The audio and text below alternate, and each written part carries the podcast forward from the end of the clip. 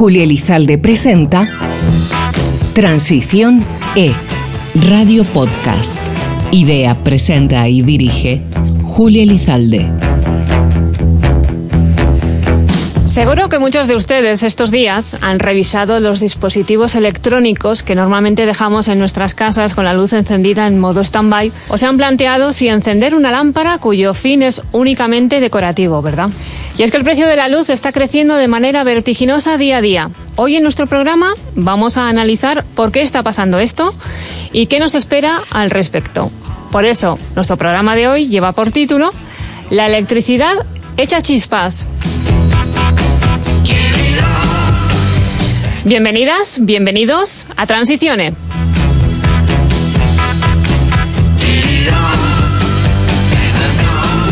Comienzo ya el programa presentándoles a nuestro primer invitado, Óscar Arnedillo. Buenos días.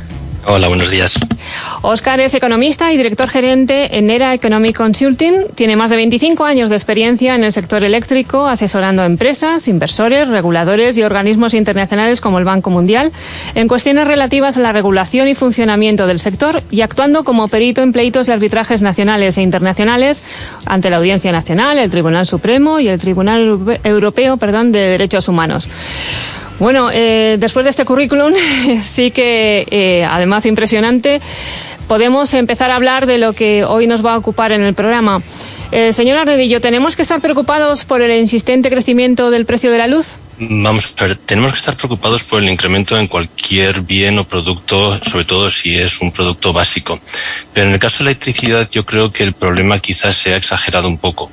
Eh, en primer lugar porque el incremento en el precio de la electricidad no, es un incremento permanente, sino que se trata simplemente o, en gran parte eh, un rebote de la recuperación económica tras el coronavirus. Eh, y eso ha hecho que los precios se vayan a mantener elevados durante unos meses hasta que la situación se vuelva a restablecer. Por otra parte, los consumidores se han visto afectados de muy distinta manera. Hay un 60% de los consumidores domésticos que tienen contratos de precio fijo y a esos consumidores el precio del mercado eléctrico en cada momento no les afecta. De hecho, las medidas del gobierno recientemente aprobadas va a hacer que en los próximos meses, de aquí a final de año, vengan a pagar un 34% menos de lo que han estado pagando el resto de meses, suponiendo que no le revisen sus comercializadores los precios que tienen firmados.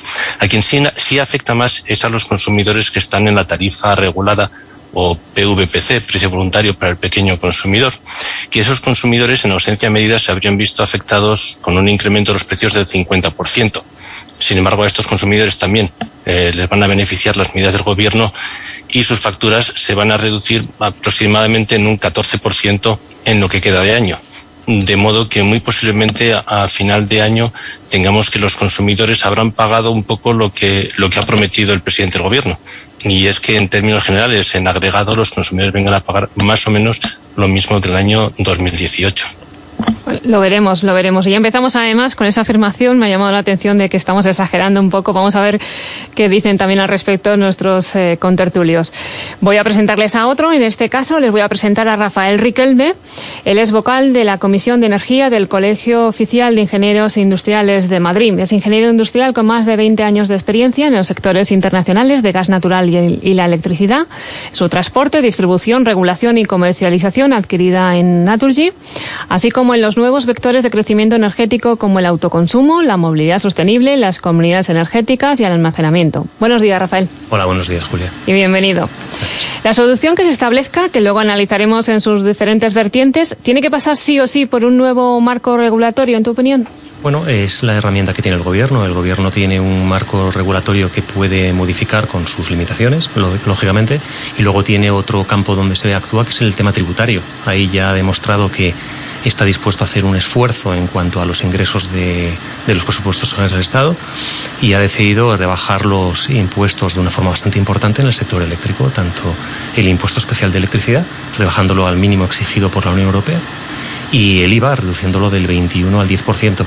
Eh, el gobierno eh, tiene una noción, al parecer tiene una noción clara, como decía Oscar, en cuanto a que esto es algo eh, que se espera que sea temporal. Por lo tanto, las reducciones impositivas, la reducción de impuestos, se ha limitado de aquí a lo que queda de año 2021. Todo apunta a que a lo largo del año 2022, a medida que vaya evolucionando la primavera y antes del verano, los precios de la energía se vayan poco a poco atenuando en la medida en la que la mayor oferta de gas en el mercado internacional haga que esos precios bajen y volvamos a una situación más o menos normal. Veremos, veremos. Estamos viendo que esto es una cuestión también de, a futuro. A continuación les presento a mi otro compañero de mesa, que es una referencia en el sector. En cuanto les diga su nombre, Fernando Ferrando, presidente de la Fundación Renovables. Buenos días. Hola, Julia, buenos días. Fernando es ingeniero superior industrial del ICAI y licenciado en Ciencias Económicas por la Universidad Complutense de Madrid. Toda su carrera profesional ha estado relacionada con las energías renovables y la eficiencia energética desde que empezó allá por el año 1977. Eh, Fernando, ¿las renovables están en problemas una vez más? bueno, a mí me gustaría verlo de otra forma. Yo creo que las renovables son la solución. ¿eh? Y de hecho, cuando estamos viendo precios del pool, aunque sea de forma transitoria por encima de los 100 euros, yo quiero recordar que la subasta de enero de 2021 se cerró un precio para 3.000 megavatios aproximadamente un 3% de la demanda eléctrica de este país a 24,47 de medio. Es decir, quizás aquí lo que nos tendríamos que plantear porque si se puede generar electricidad de forma más barata, siempre se paga con la unidad más cara que me imagino que nos referiremos a lo largo de este coloquio con respecto al famoso marginalismo. Cuando nosotros hablamos de problemas en las renovables, a mí me gustaría sacarlos de este transitorio que, antes Oscar eh, decía y Rafael decía. Y de hecho, eh, tenemos que en abril de 2019 se aprobó el Real Decreto 244 para fomentar el autoconsumo y desde entonces no hemos hecho absolutamente nada. El autoconsumo colectivo no se ha desarrollado, seguimos con temas administrativos de alta complejidad, seguimos con problemas para las instalaciones eh, que tienen necesidad de pedir punto de acceso con el, eh, vamos a llamarlo, el embudo de las distribuidoras. A mí me gustaría recordar que en Portugal una instalación de 1,5 kilovatios es un electrodoméstico y aquí tenemos que dar más pasos que la famosa muñeca antes de llegar al portal. También me gustaría que todas estas normativas, pues efectivamente, y me imagino que luego lo hablaremos, el Real Decreto Ley 17-2021 ha sembrado una cantidad de dudas con respecto a la reducción de precio de los PPAs que en cierta manera quizás eh, cuando estamos en una política energética de parches, estas son las dificultades. ¿Por qué no como antes preguntabas, hacemos una reforma y solo vamos parche a parche, elemento a elemento. Pero yo sí me gustaría dejar clara que las renovables no son, no son el problema, no están en problemas, son la solución, como han demostrado, y entre todos lo único que exigimos es que la regulación permita que esa solución nos llegue a todos. Y sea más viable que nunca, ¿verdad? Efectivamente. Llevamos aproximadamente, como decíamos, ya, ya ha surgido desde el mes de marzo con la factura ascendiendo frenéticamente. Ahora ha alcanzado precios récord precisamente estos días. Entre las causas se mencionan el gas y las escasas reservas que tenemos, el corte de suministro de Rusia, la menor producción de Estados Unidos proveniente del fracking, el coste de las emisiones de CO2, etcétera, etcétera, etcétera. Pero, ¿cómo explicamos a nuestros oyentes qué ha pasado con la factura de la luz? Rafael, ¿te atreves a...? Podemos intentarlo. Podemos decir que la factura de la luz tiene tres componentes. Tiene unos costes regulados, que esos prácticamente no han variado. Han variado un poquito desde junio, pero el efecto no ha sido relevante en el volumen de la factura, uno o dos euros nada más. Eh, luego tiene una parte de impuestos, que es bastante relevante. De, yo diría que hasta que salió el Real Decreto de Ley 17-2021 eh, éramos de los países de Europa que teníamos una mayor carga impositiva en impuesto final al, consumidor de energía eléctrica. Eso parece ser que ha cambiado durante unos meses, ya veremos qué es lo que pasa el año que viene. Y luego tenemos la parte de energía pura y dura, la parte del mercado, el famoso pool, determinado por un precio marginalista. Y eso es lo que ha subido mucho porque, como hemos dicho antes, el gas es el que determina el precio en las horas más caras del día. Cuando eso eh, deje de ocurrir porque no sea necesario gas, porque, como decía Fernando, las energías renovables por sí mismas sean suficientes para cubrir la demanda en las horas de mayor necesidad, pues ese problema se habrá acabado.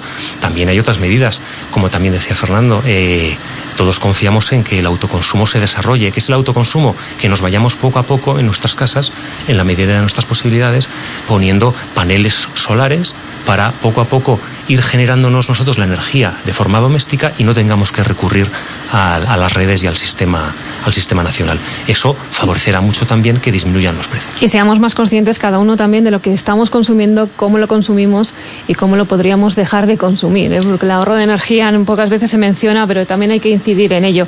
Tú antes apuntabas, eh, Fernando, que, hay el, precio marginalista del que hablabas, del que querías además eh, incidir un poco más es el momento. ¿Por qué no se está determinando? Eh, Rafael ha centrado un punto que a mí me parece tremendamente importante. Eh, creo que tenemos que evitar eh, concentrarnos en pensar qué está pasando en estos seis meses hasta marzo por las fluctuaciones del mercado de gas y ver si nuestra tarifa eléctrica responde a la realidad. A estas tres partes que decía antes Rafael, a mí me gustaría hacer, primero, la electricidad es un bien de primera necesidad si yo me voy a un año normalizado, no me voy a ir al año 2018, que es el que ha cogido el presidente de gobierno porque le favorecía más, porque el precio de pool fue un 20% más caro, vamos a llamarlo que la media de los 10 años. Me voy a ir al año 2019, que en cierta manera es un año normalizado. ¿eh? Y vemos que el 61% de la parte antes de impuestos de la tarifa son costes regulados que fija el gobierno. Con lo cual, sobre esos costes se puede actuar que el otro 39% es el precio del mercado que efectivamente eh, ha sufrido la variación que ha sufrido. Y luego no nos olvidemos, la electricidad es un elemento recaudatorio para cualquier gobierno. Entonces, cuando se ha dicho no puedo bajar el IVA, a mí me gustaría recordar, Francia tiene un IVA para la electricidad del 5,5, Portugal lo tiene del 6, no de ahora, eh, de siempre, Italia lo tiene del 10, el Reino Unido lo tenía del 5. Aquí se nos decía que no se podía bajar el IVA porque Bruselas lo impedía. Cuando un bien de primera necesidad es un elemento recaudatorio, tenemos un problema entre todos. Porque ¿qué, prima más? ¿Abastecer en condiciones asequibles un bien de primera necesidad o recaudar? Esta es una primera pregunta que nos debíamos hacer todos y que no es un problema de que sea el gobierno actual, es que todos los gobiernos actuales han seguido. Con respecto al marginalismo que me preguntabas, y antes, y antes se ha dicho, hombre, si el precio de gas está fijando un precio alto, como el marginalismo es que la última unidad que se cierra se aplica a todas las anteriores, hayan ofertado lo que hayan ofertado, pues tenemos un problema porque el precio de gas está muy alto. Claro, yo si me voy a cuatro días, por ejemplo, el 1 de septiembre, 13 horas de las 24, el precio lo cerró el agua. ¿eh? El, el 2 de septiembre, 16 horas de las 24, las cerró el agua. El 9 de septiembre, 15 horas. El 10 de septiembre, 15 horas.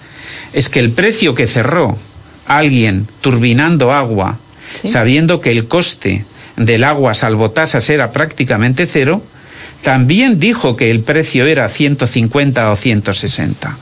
Luego, no solamente efectivamente el gas ha tirado para arriba los precios. Y es legal que si yo puedo vender la electricidad a 150, aunque me cueste a 20, lo puede hacer. Lo que no sé si es ético ¿eh? es que yo que gestiono un bien de primera necesidad con una concentración sectorial importante, pueda hacer este tipo de cosas. Y lo que tampoco es normal es que los gobiernos miren hacia otro lado y cuando la cosa ya, eh, la sensación, no la empatía que pedía la ministra, que pedía a gritos que la empatía cotizara en bolsa. Eh, desgraciadamente, yo las empresas simpáticas no las compro en bolsa porque no sé si me van a dar rendimiento.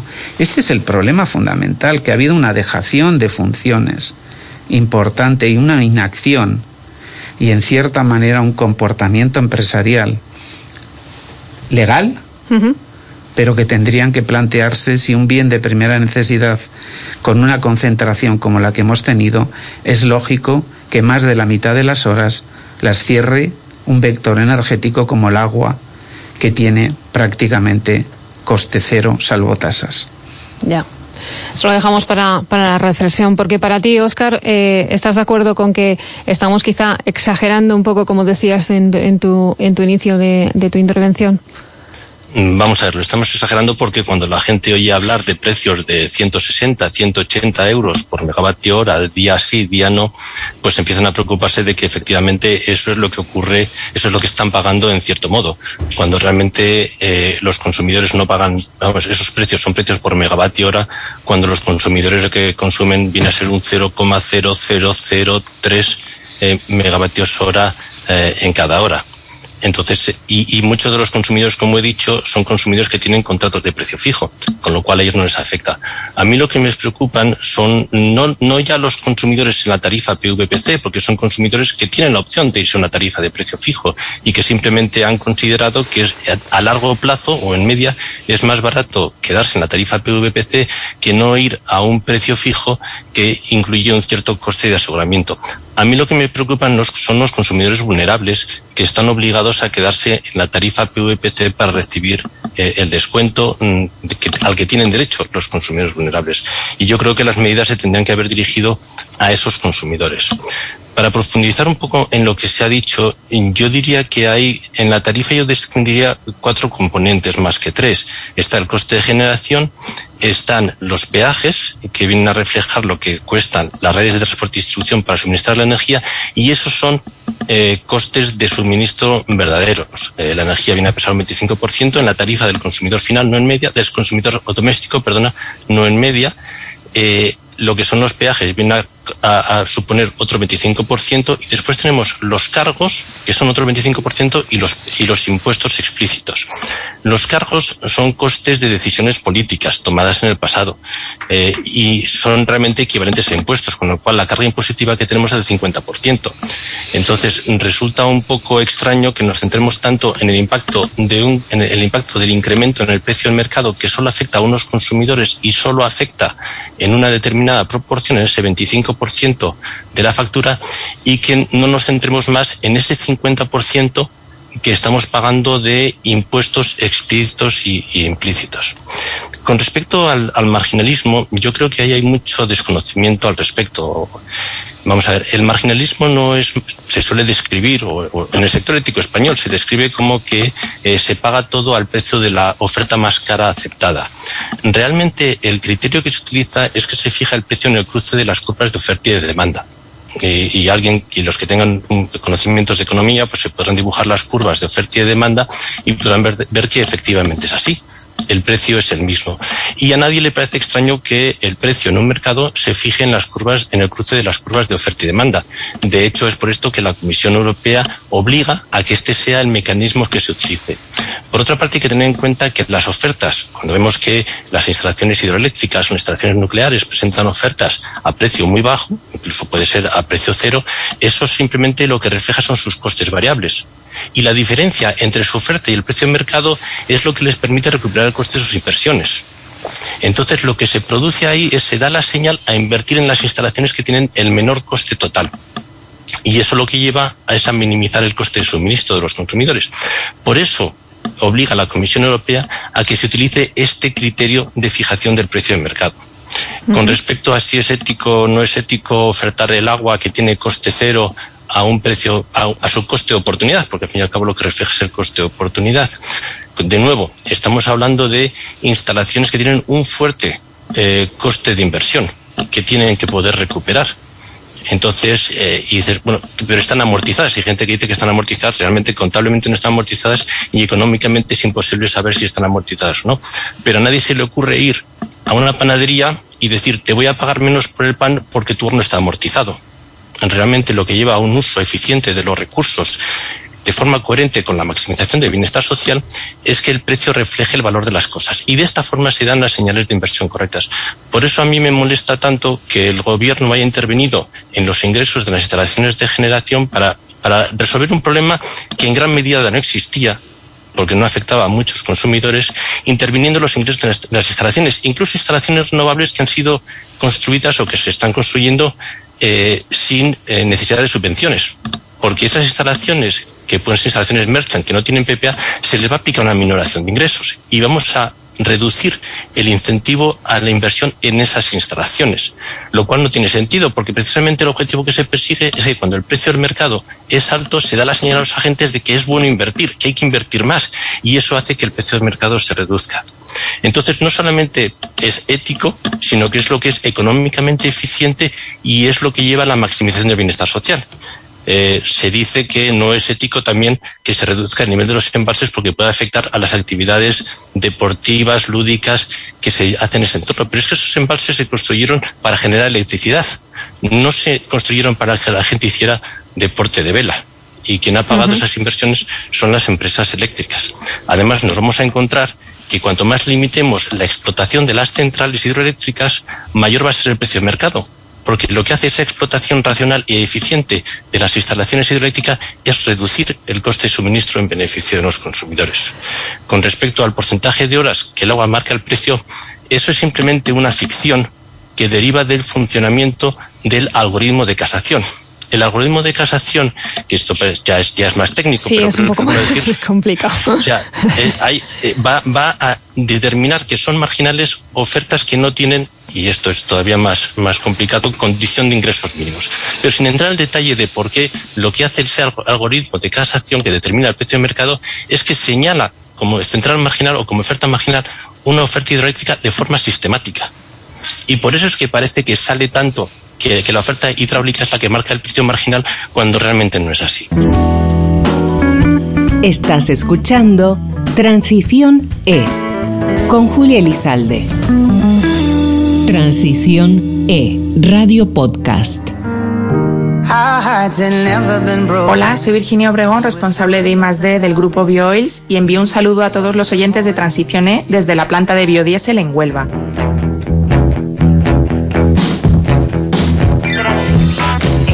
Julia Elizalde presenta Transición E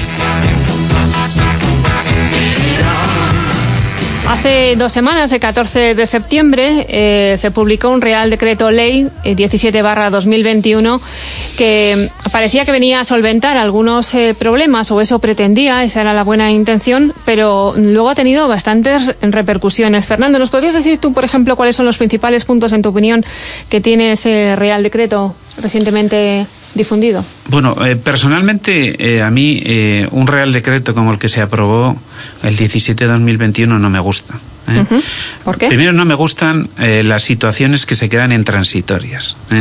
Creo que necesitamos una reforma profunda de la ley del sector eléctrico del 2013, no solo a nivel nacional, sino también a, nivel europeo, porque antes cuando hablábamos del marginalismo, eh, estamos hablando de que las renovables tienen que sustituir el precio del gas y es el precio del gas el que eleva la electrificación de la demanda, el precio del gas el que eleva el precio de la propia electricidad, que tiene que ser el vector que sustituye al gas natural local.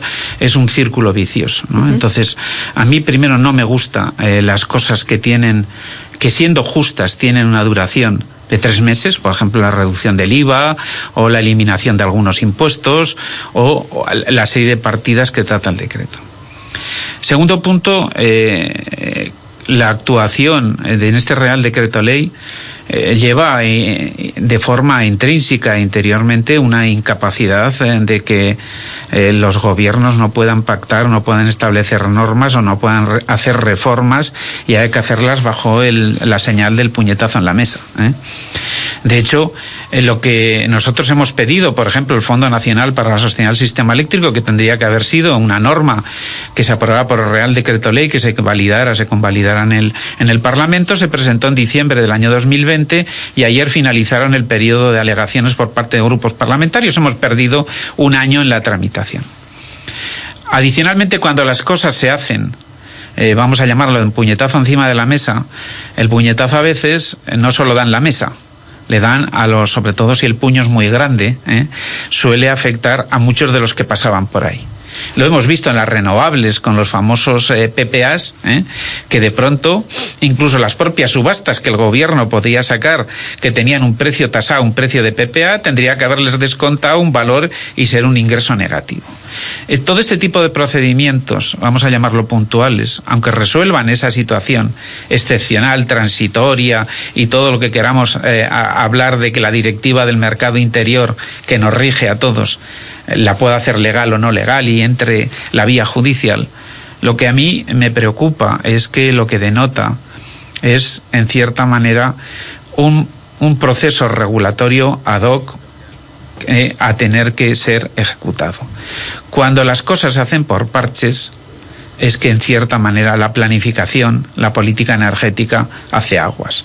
Y esto es lo que nos preocupa de estos reales decretos que lo único que sirven es para recuperar la manija, en términos futbolísticos, de quién gobernaba el campo. ¿eh?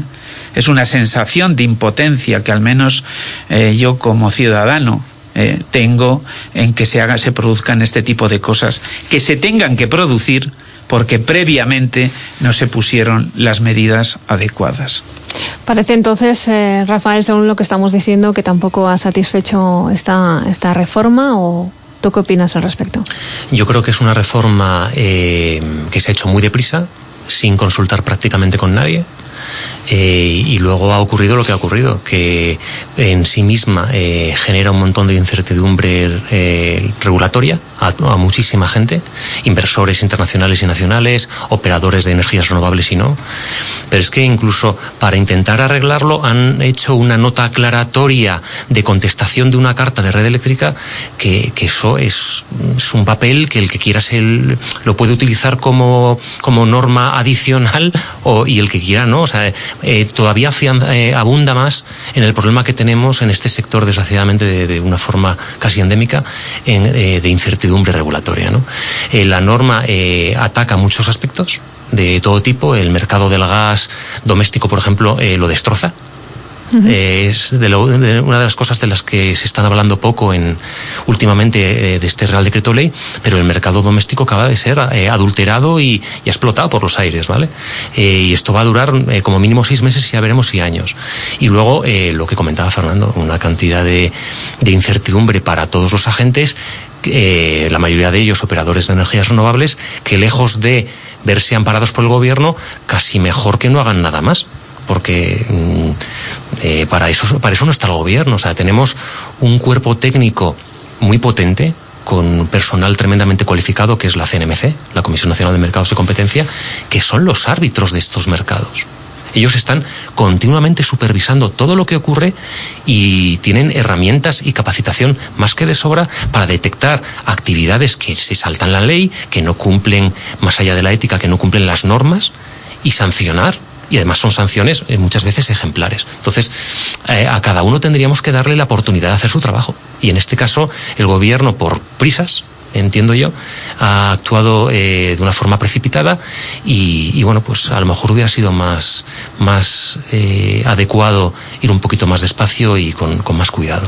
Las prisas no, son, no suelen ser casi nunca buenas consejeras, pero ¿estás de acuerdo, Óscar, en que ha añadido más incertidumbre al sector este Real Decreto? Sí, no, estoy totalmente de acuerdo con tanto que lo ha dicho Rafael como Fernando. Eh, se trata de una reforma que se ha hecho de forma apresurada, sin consultar con los agentes, eh, y el resultado ha sido pues que se han cometido errores grandes. El objetivo ha sido mm, intentar cumplir con la promesa del presidente del gobierno eh, y no tanto intentar resolver el problema que realmente había. Y debe ser la primera vez que hay una nota aclaratoria que pretende modificar un real decreto ley. Eh, lo cual yo creo que debe ser una primicia eh, y sin duda va a, dar lugar a, litigios que, posiblemente o probablemente no soy no soy tampoco un experto jurídico en esto pero que posiblemente el gobierno acabe perdiendo lo que ocurre es que lo perderá dentro de unos años cuando la gente se haya olvidado de, esto y también me, preocupa lo que ha comentado eh, Fernando de que hay que ha afectado a muchos que pasaban por ahí y eso es, es totalmente cierto. Eh, como digo, el problema era un problema de consumidores vulnerables. Y ese es el problema que se podía haber que se tendría que haber corregido. Los no vulnerables en la tarifa PVPC estaban ahí porque querían y podían haber resuelto su problema, si lo tenían, yéndose al mercado libre. Y los consumidores que estaban ya en el mercado libre con un precio fijo, pues no les afectaba o les afectaba en menor medida porque los precios de los contratos que firman suelen estar indexados a precios a plazo que son muchísimo más estables. Pero es que además si vemos quién gana y quién pierde con el incremento del precio de mercado, eh, hemos, vamos, eh, haciendo unos cálculos rápidos, tenemos que los consumidores que están en la tarifa PVPC, este, el, el, incremento de precio antes de medidas, les habría supuesto una pérdida de 1.700 millones de euros. Pero es que a los comercializadores les habría supuesto una pérdida de 8.350 millones. ¿Por qué? Porque los comercializadores están vendiendo a precio fijo y comprando a precio variable. Se habrían beneficiado las centrales nucleares, las hidroeléctricas, efectivamente, aunque hay que recordar que, por ejemplo, las hidroeléctricas pagan un 25,5% de sus ingresos en forma de tasas ligadas al precio del mercado spot. Y al final, ¿quiénes, si, si miramos el conjunto de las empresas del sistema eléctrico, te encuentras con que habrían perdido el incremento en el precio de mercado, les habría supuesto una pérdida de 3.600 millones. ¿Quién se beneficia del incremento del precio de mercado? Pues son las administraciones públicas que habrían obtenido casi 4.000 millones de euros adicionales por el incremento en la recaudación. ¿Qué incremento en la recaudación? Pues hay el impuesto, como he dicho, del 25% sobre las centrales eléctricas, tiene un impuesto del 7% sobre el valor de la producción, hay un impuesto del 5% de impuesto especial sobre el consumo y después tenemos el IVA. Con lo cual, el gran beneficio de todo esto ha sido el, el las arcas del Estado. De hecho, incluso con las medidas adoptadas, donde las administraciones públicas vienen a aportar unos 2.700 millones de euros, el resultado es que la administración pública recauda más ahora que con los precios que había antes. Ayer un titular hacía referencia a eso precisamente y, recalcaba eh, y, y, le ponía cifras. No, le, por aquí a mi vera en, en, la mesa, Fernando levanta la mano. Eh, algo que añadir a lo que estaba. Bueno, yo he dicho en el primer momento que la electricidad. Estamos en los últimos minutos ya. Que la electricidad era un bien de primera necesidad y no un elemento recaudatorio exclusivamente pero que quizás eh, eh, lo que podríamos llamar lo del empresario diligente y lo de todos los sectores que están y todas las empresas que están dentro del sector, que esto sea un movimiento como, como decía Oscar, como antes decía, es una ilusión, lo que yo decía antes, bueno, que se lo pregunten al que está pagando la luz. Es decir, que en este punto yo creo que no podemos dejar al margen, en cierta manera, un sector eléctrico, un sector energético concentrado, acumula más poder que el propio gobierno. Aunque es verdad, y nosotros lo hemos pedido por activa y por pasiva, un bien de primera necesidad no puede estar clasificado a nivel recaudatorio como un bien de lujo. Ahí está la opinión de Fernando y Rafael. Yo por cerrar, eh, yo confío en el mercado, confío en la libre competencia eh, y confío en el árbitro de ese mercado. En España hay un hay más de medio centenar de empresas comercializadoras que si son capaces de aguantar este tirón, porque más de una va a, hacer, va a quebrar, eh, seguirán dando un buen servicio a los consumidores.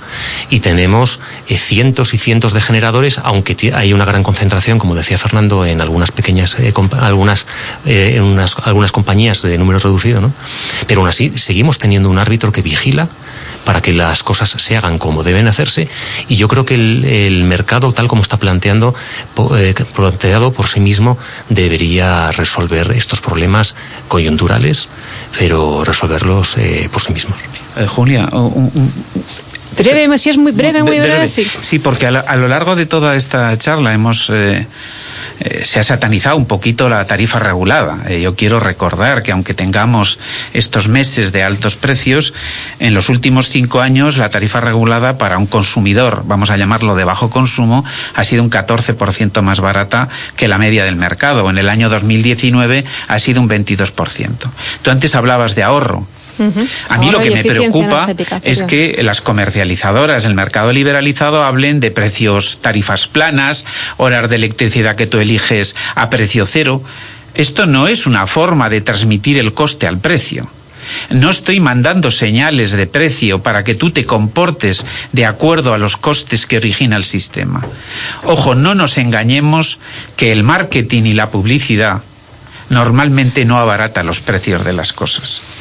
Dicho esto, vamos a acabar ya con este segundo bloque eh, y hablar de este, de, este, de este tema. Muchas gracias a los tres que han, que han intervenido, Oscar Arnedillo por parte de NERA, Fernando Ferrando de la Fundación Renovables y Rafael Riquelme del Colegio de Ingenieros Industriales de Madrid. Gracias por haber estado con nosotros. A continuación vamos a hacer una breve pausa y les vamos a hablar de un, un congreso muy interesante para la, de la industria para la transición ecológica que va a tener lugar en Pamplona el dos días 6 y 7 de octubre. Transición E.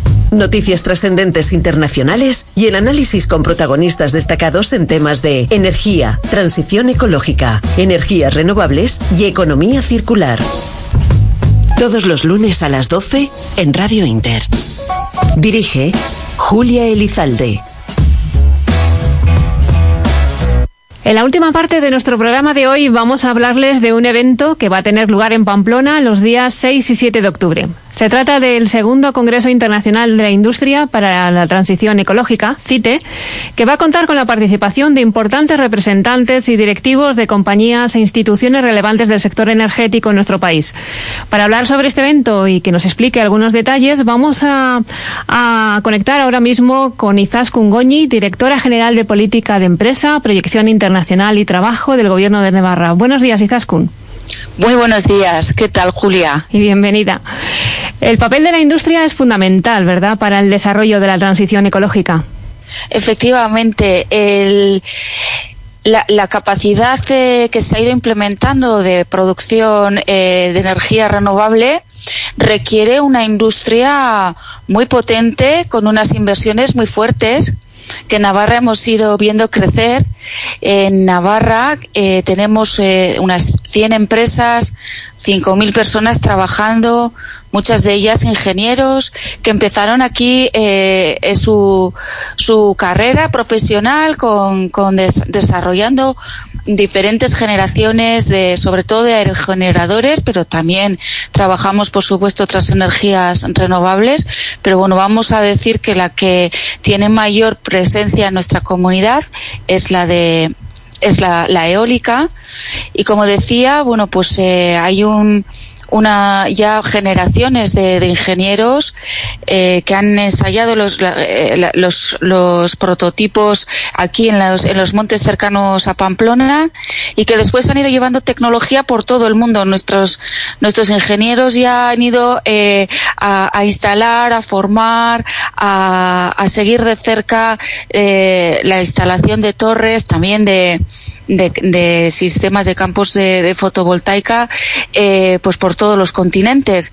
Eh, al final, eh, yo como directora de industria, pues veo un, un todo un sector industrial con unos eh, fabricantes componentistas que, que son bueno los tractores de un montón de proveedores que además se distribuyen por todo el territorio se concentran en la zona de Lecumberri de Sacana de zona media en el Prepirineo por supuesto en en la comarca de, Pamplona, donde tenemos eh, en la zona de Sarriguren el conocido como el Silicon Valley de las renovables y donde está también presente el centro estatal tecnológico eh, de las energías renovables, el CENER.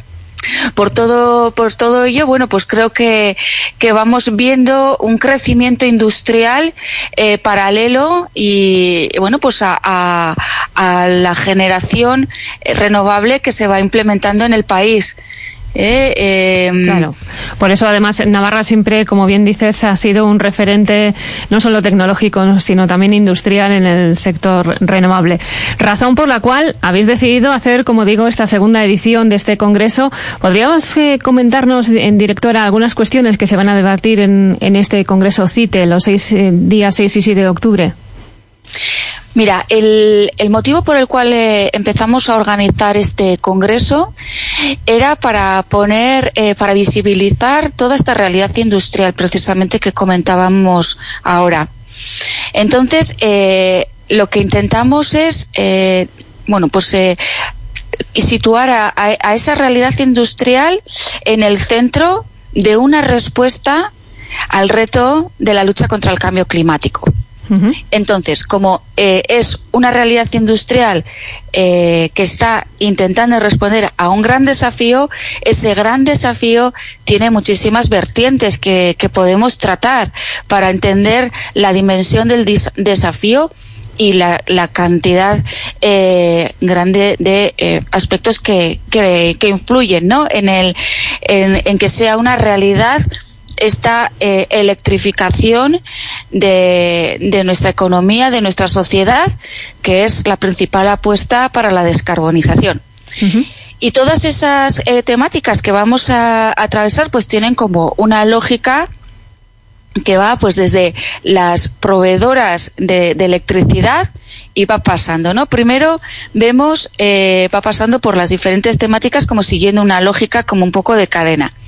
En primer lugar, eh, vamos a tener un panel con las utilities, eh, bueno, pues en la, en la que van a hablar pues del mercado, de los grandes retos de adaptación, de la oferta, la demanda, eh, bueno, pues estas cuestiones que son también más de organización del sistema, ¿no? ¿Cuáles son los principales retos en esa electrificación? Y eh, también eh, en esa transición energética eh, hace falta completar seguramente con, con otro tipo de, energía para que poder atender a, una demanda energética, por supuesto, creciente en el conjunto del mundo. también tocarán, por supuesto, el tema de las infraestructuras, la importancia de las infraestructuras para que esto sea viable y el almacenamiento, que ya sabemos que tanto la eficiencia en la producción como el, almacenamiento son necesarios para llegar a los retos que tenemos que alcanzar pues en un tiempo reducido para, lo que supone ¿no? a continuación vamos a, ya a, presentar a la industria a la industria empezando como se dice en el sector eh, de automoción y también en el de renovables por los OEMs ¿no? los montadores de de, turbinas y, bueno pues van a, tratar un poco sobre todo el, el aspecto de la eólica terrestre que, que ha cómo ha ido reduciendo sus costes un 40% en una década y eh, también cómo ha sido espectacular la reducción de, de la fotovoltaica. Eh, y también bueno van a, tratar pues las tecnologías que, que van influyendo y introduciendo más en, en, sus máquinas no por supuesto eh, que también eh, inciden en la reducción de costes y que como en toda la industria pues tienen que ver con los datos y con la inteligencia artificial.